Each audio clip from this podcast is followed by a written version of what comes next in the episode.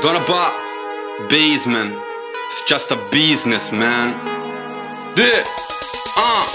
Step back, prendo il rimbalzo, controllo la palla dal tiro da tre prima step back Stoppata in faccia da qui non si passa non nemmeno con uno step back Vivo per i miei colori, solo a sentire quei cori Guarda lì fuori, sì per il campione, prepara il suo tiro, poi step back Stavo pensando NBA, subito ho aperto milkshake Sta decollando Mayday, sembra Vince Carter remake Step back, overhead, tripla secca sopra la sirena. Sono tutti in campo, sembra un fiume in piena e non si calmeranno. Dove sta il problema, frate, step back? Bentornati a NBA Milkshake, il podcast sul basket più bello del mondo con Davide Chinellato e Riccardo Pratesi. In questa puntata focus su tre situazioni potenzialmente esplosive, Houston, Brooklyn e Los Angeles Clippers. E poi uno contro uno, io e Riccardo non siamo d'accordo su un tema, il futuro di Zion Williamson. Questo è NBA Milkshake.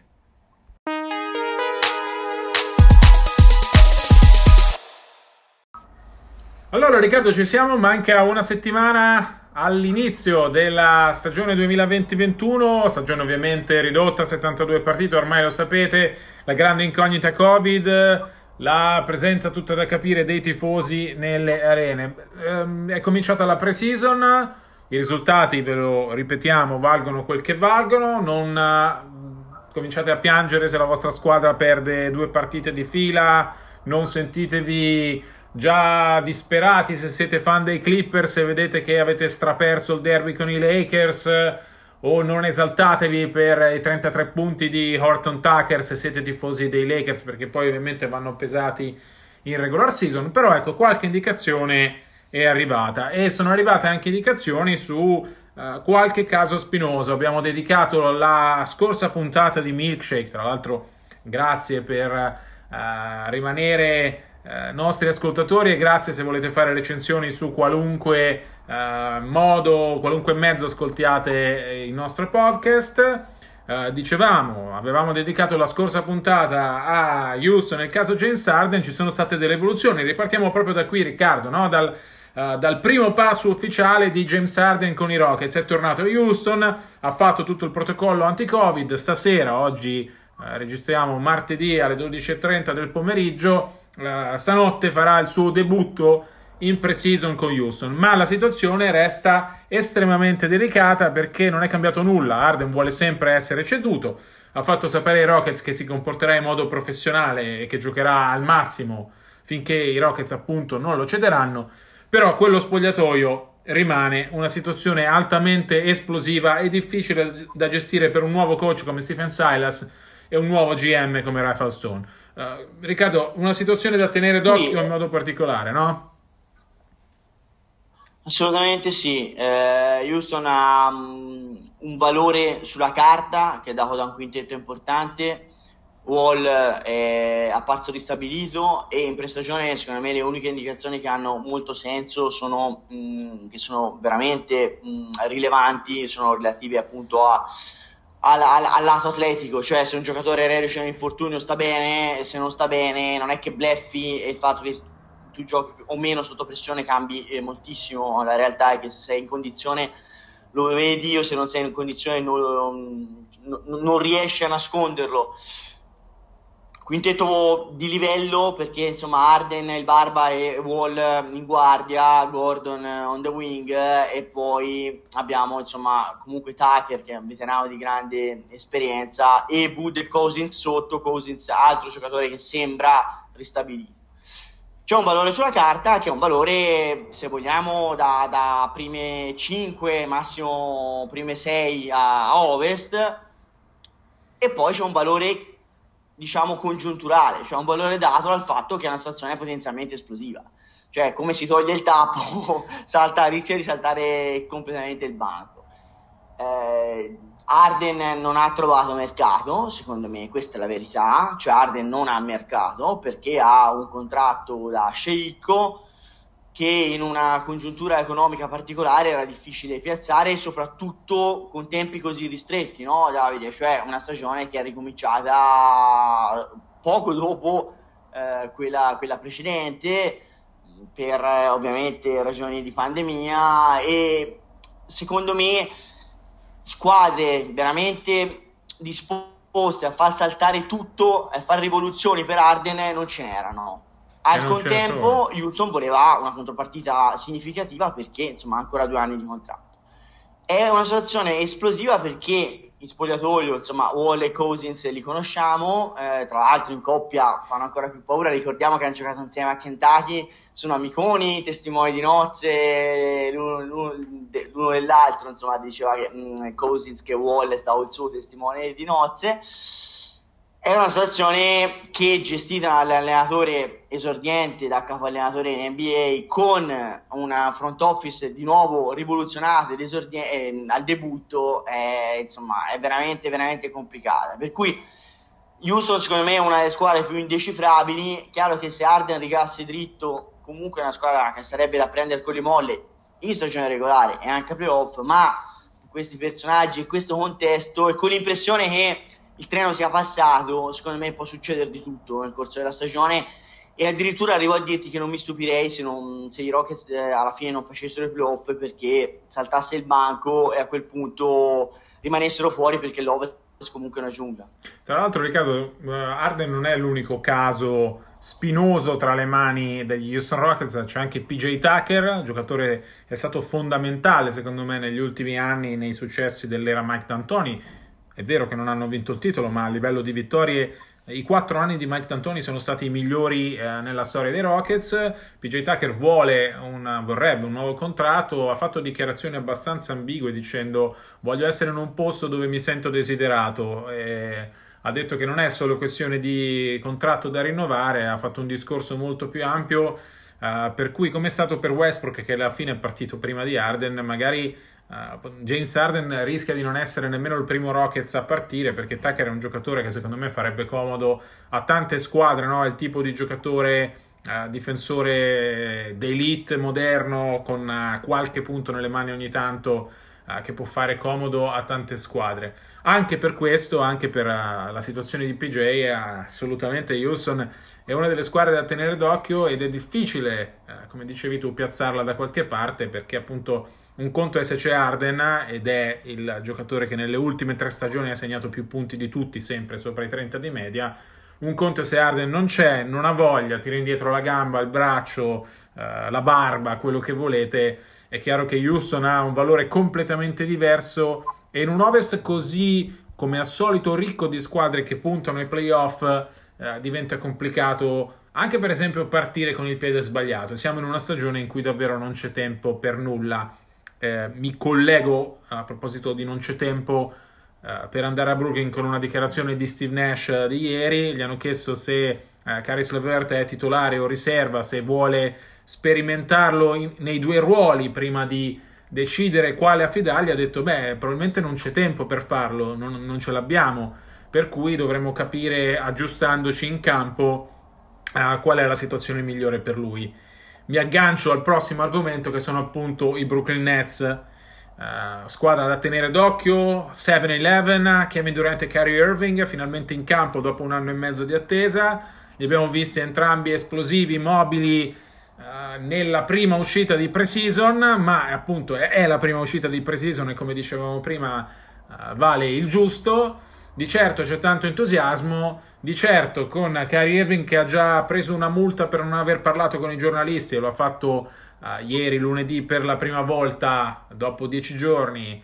Uh, di certo con un gruppo che rischia di spaccarsi no? tra le due superstar e la plebe che potrebbe addirittura essere sacrificata per arrivare a James Harden, uh, si rischia di avere una squadra che boh, potrebbe avere un valore se Irving e Durant sono integrati nella squadra e sono i fenomeni che tutti ci aspettiamo e potrebbe averne un altro eh, se invece c'è qualche frattura. In un est dove eh, non c'è la stessa classe media fortissima che c'è a ovest però c'è tanta differenza tra finire quarto e finire sesto finire insomma ci sono tante squadre molto più dell'anno scorso. Come vedi eh, Brooklyn con, con questa coppia inedita io sono tra quelli molto prudenti, un altro elemento che aggiungo è l'elemento fisico, insomma voglio vedere che continuità possono avere una stagione condensata, anche proprio di impiego, sia Durante che Irving, secondo me salteranno tante partite anche solo per precauzione, proprio perché i Nets non possono permettersi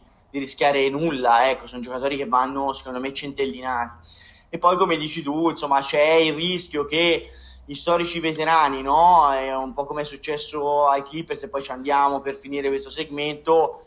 Eh, se Arrel e, Williams hanno fatto un po' la guerra eh, dichiarata ormai a eh, Leonard e George, c'è il rischio che qualcuno della vecchia guardia dei Nets, eh, che quando insomma c'era da tornare alla playoff hanno scopato e ci hanno messo la faccia. E ti dico, per la serie di soliti sospetti ti faccio anche il nome, secondo me il grillo parlante di un Widdy che è uno polemico, che ha polemizzato per un anno contro tutto e contro tutti, anche contro la Lega secondo me il primo candidato a sbroccare alla prima intemperanza di esagerata di, di Durante Irving. C'è il rischio rigetto da parte del, del gruppo storico che comunque è stato diciamo confermato.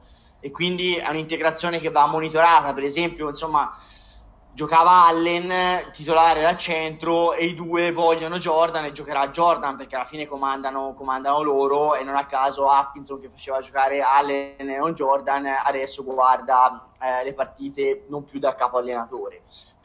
Eh, io penso che sia un altro ambiente potenzialmente esplosivo proprio perché come hai accennato tu Nash è un altro allenatore esordiente quindi non solo ci sono personalità combustibili come Irving e Durant che secondo me insomma sono, hanno fatto dei grossi casini in tutti gli spogliatori in cui sono stati finora. Ma avere un allenatore esordiente è un grosso problema. È vero che gli hanno messo tant- accanto tanti vice allenatori di esperienza prima tra tutti proprio Mike D'Antoni però secondo me eh, Nash pagherà questo sconto. E poi questo scotto scusami e poi c'è il mercato di New York. Cioè New York è un mercato gigantesco che amplifica ogni problema conto se tu giochi con Irving e Durant a Oklahoma City, un conto se ci giochi nella grande mela. Chiaro che secondo me, insomma, lo show è già cominciato con eh, Irving che non parla con i giornalisti e poi si rimangia tutto alla prima multa. Cioè, io credo che ci daranno tanto da scrivere, tanto da parlare. Ecco, ci faranno divertire tanto in campo e fuori. Non so se i tifosi Nets si divertiranno quanto i tifosi neutrali. Questa è un po' la mia paura, no? allora, vi racconto questa prima conferenza via Zoom di Kyrie. Io ero tra quelli collegati no, attraverso uh, una delle app del, del 2020. Beh, ho visto Kyrie in forma sbagliante eh, sua, nel suo essere imprevedibile, nel suo essere alternativo in quello che dice. Non gli ho mai sentito dire così tanto. Beh, questa è un'ottima domanda. Grazie per avermela fatta. L'ha ripetuto almeno cinque volte.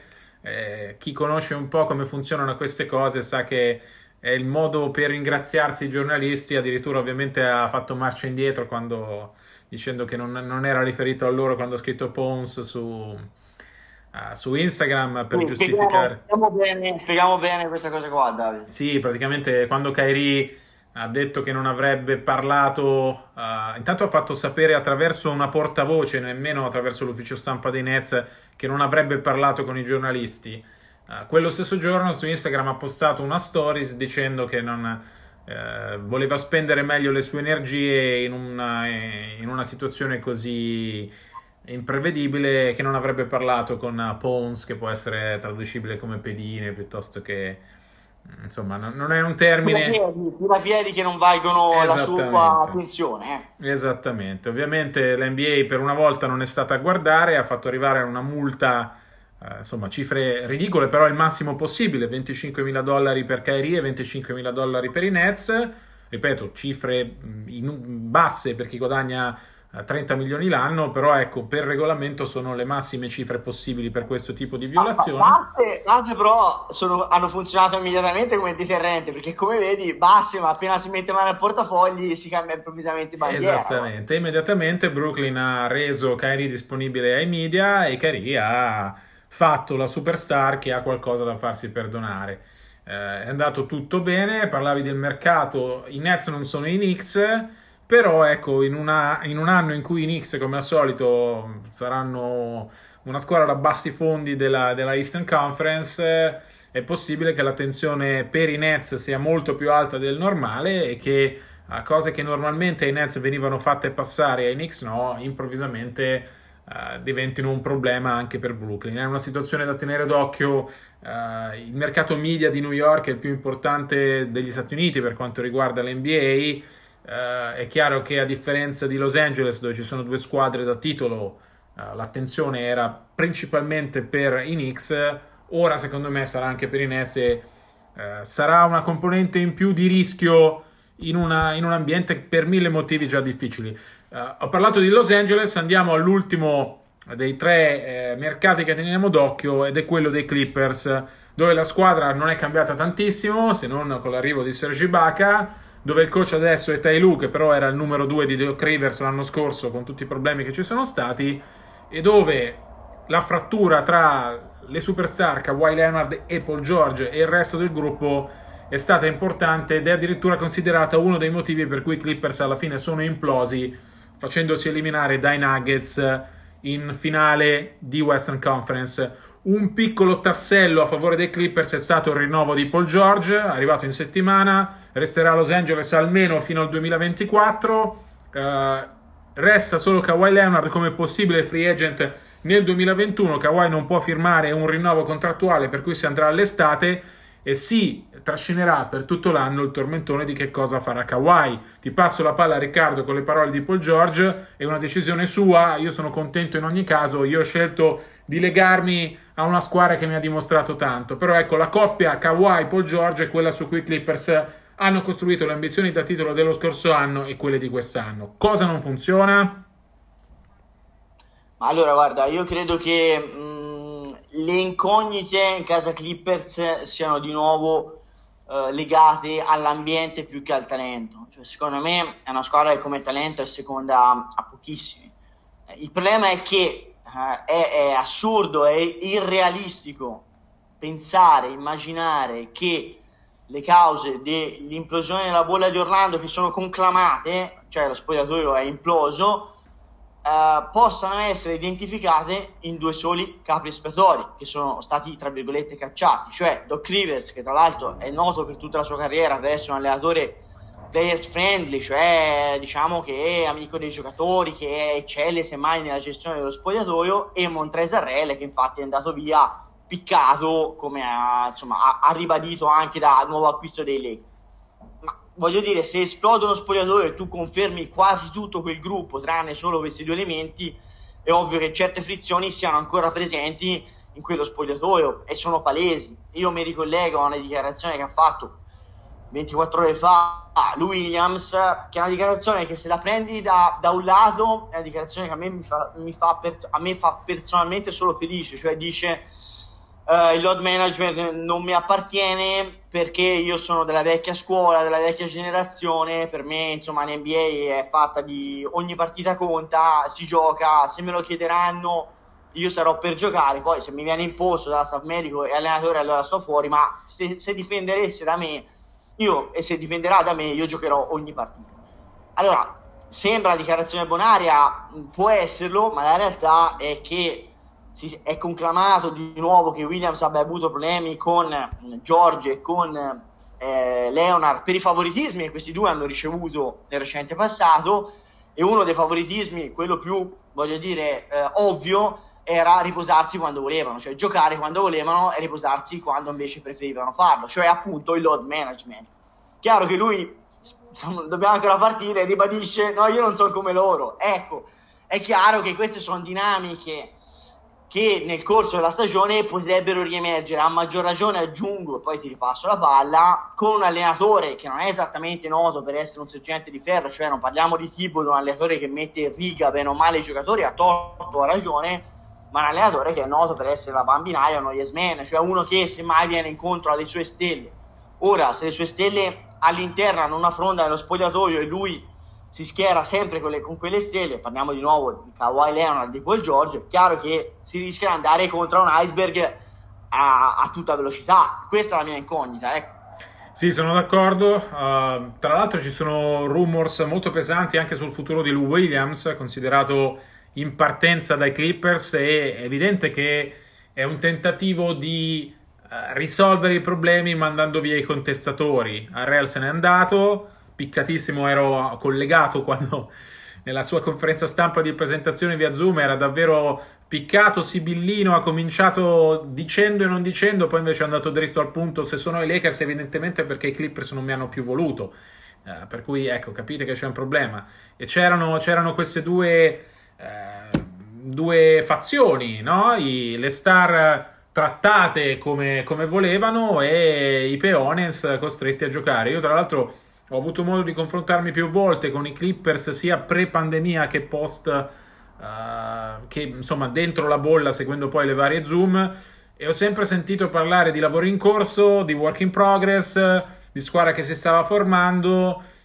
La realtà è che questa squadra non è mai riuscita a diventare squadra, sono, sono sempre stati uh, un gruppo di giocatori che rispondeva, di, mi ricordo, uh, dopo una vittoria in cui i Clippers erano secondi o terzi, gli si chiedeva comunque come mai la distanza con i Lakers fosse importante, loro dicevano ma qualsiasi altra squadra direste che stiamo facendo un'ottima stagione e noi ci attaccate.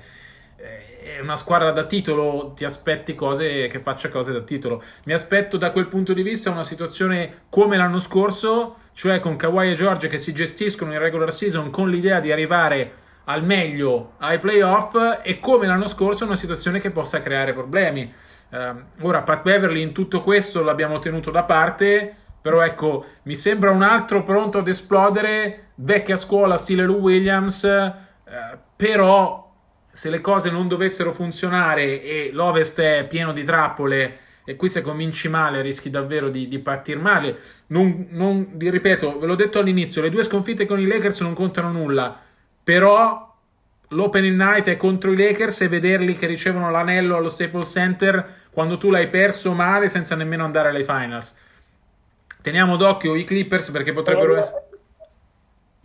Ribadiamo Davide che questo è il lato oscuro, no? abbiamo esaminato la forbice che in queste tre franchigie è altissima, tra un potenziale comunque molto significativo, più o meno a seconda delle... e eh, il rischio implosione. Ecco, chiaro che i Clippers come, come ceiling, come potenziale sono squadra a titolo, eh? cioè, esatto, non esatto. ci nascondiamo, però sono minati al proprio interno da questi dissidi che sono latenti e evidenti, ecco, inutile, cioè non li vede solo chi non li vuol vedere. Esatto, in uno spogliatoio NBA fatto di uomini e non di figurine, se ti sta sulle scatole il tuo compagno di squadra, alla fine alla fine probabilmente qualcosa non funzionerà.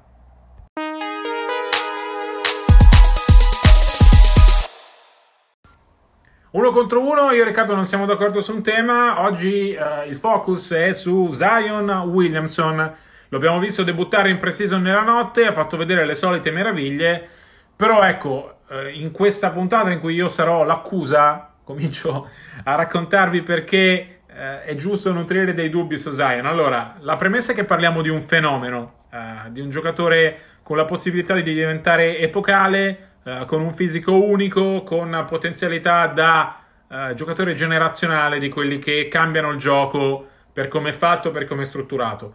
Dopo la stagione da rookie, però, uh, è giusto secondo me nutrire dei dubbi sulla sua tenuta fisica. Abbiamo visto quanto poco abbia giocato, così poco che non ha vinto il premio di rookie dell'anno, pur uh, avendo dimostrato un impatto clamoroso sui Pelicans uh, quando c'è stato.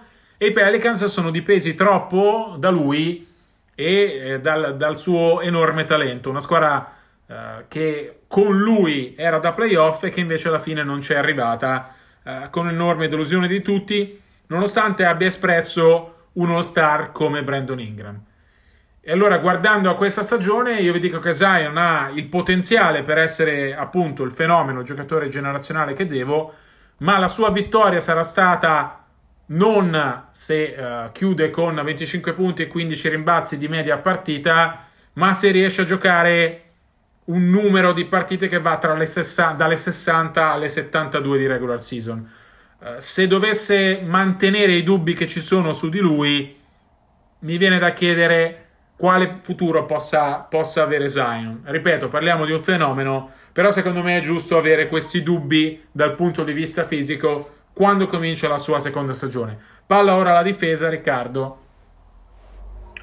Ma io credo che sarà l'anno della sua consacrazione paradossalmente lo scorso anno avere insomma, i riflettori addosso uh, ha esaltato le sue imprese perché comunque quando ha giocato ha fatto spesso bene anche se la condizione fisica era relativa però insomma l'ha anche uh, limitato perché comunque insomma parliamo sempre di un ragazzino alla fine la fiera magari un ragazzone ecco vista la stazza e la, e la mole io credo che quest'anno mh, eh, abbia veramente la possibilità, anzitutto eh, si è potuto allenare e ha un anno di esperienza alle spalle. È vero che in pandemia le condizioni non sono state ideali, ma è altrettanto vero che eh, stava a lui portarsi in buona condizione. Per esempio, stanotte l'abbiamo visto eh, molto, molto bene, molto, molto in condizione.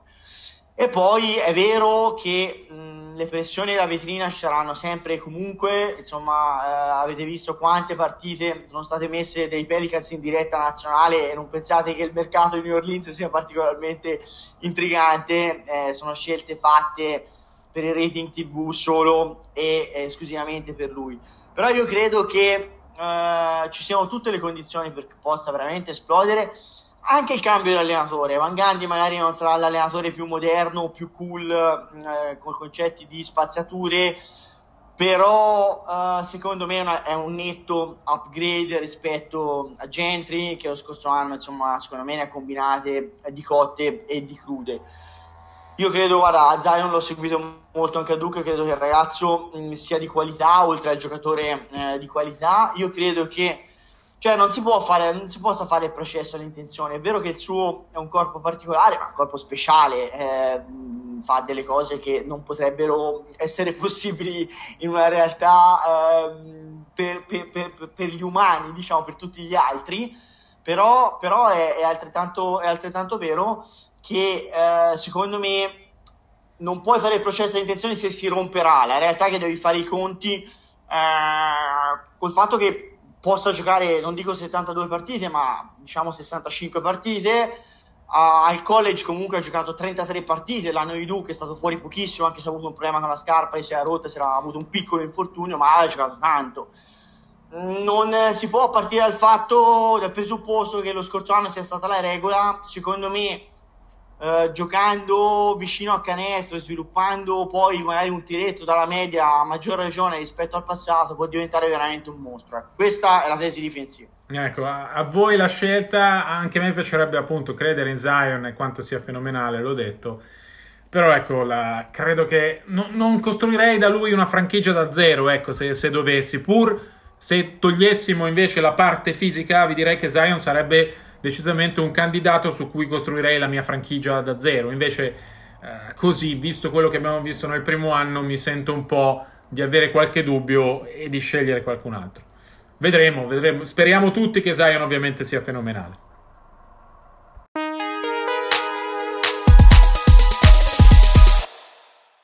Si chiude puntata numero 6 della terza stagione di NBA Milkshake. Noi vi ricordiamo che per tutti gli aggiornamenti, sia per le breaking news che gli approfondimenti, ci trovate su tutti i nostri account social, in particolare su Twitter, at dichinellato, at rprat75. Vi ricordo che le musiche sono una coproduzione da una Ba e Guru Frequency e noi vi diamo appuntamento a fra una settimana, perché attenzione, manca solo una settimana all'inizio dell'NBA. A martedì prossimo, a presto e buon NBA.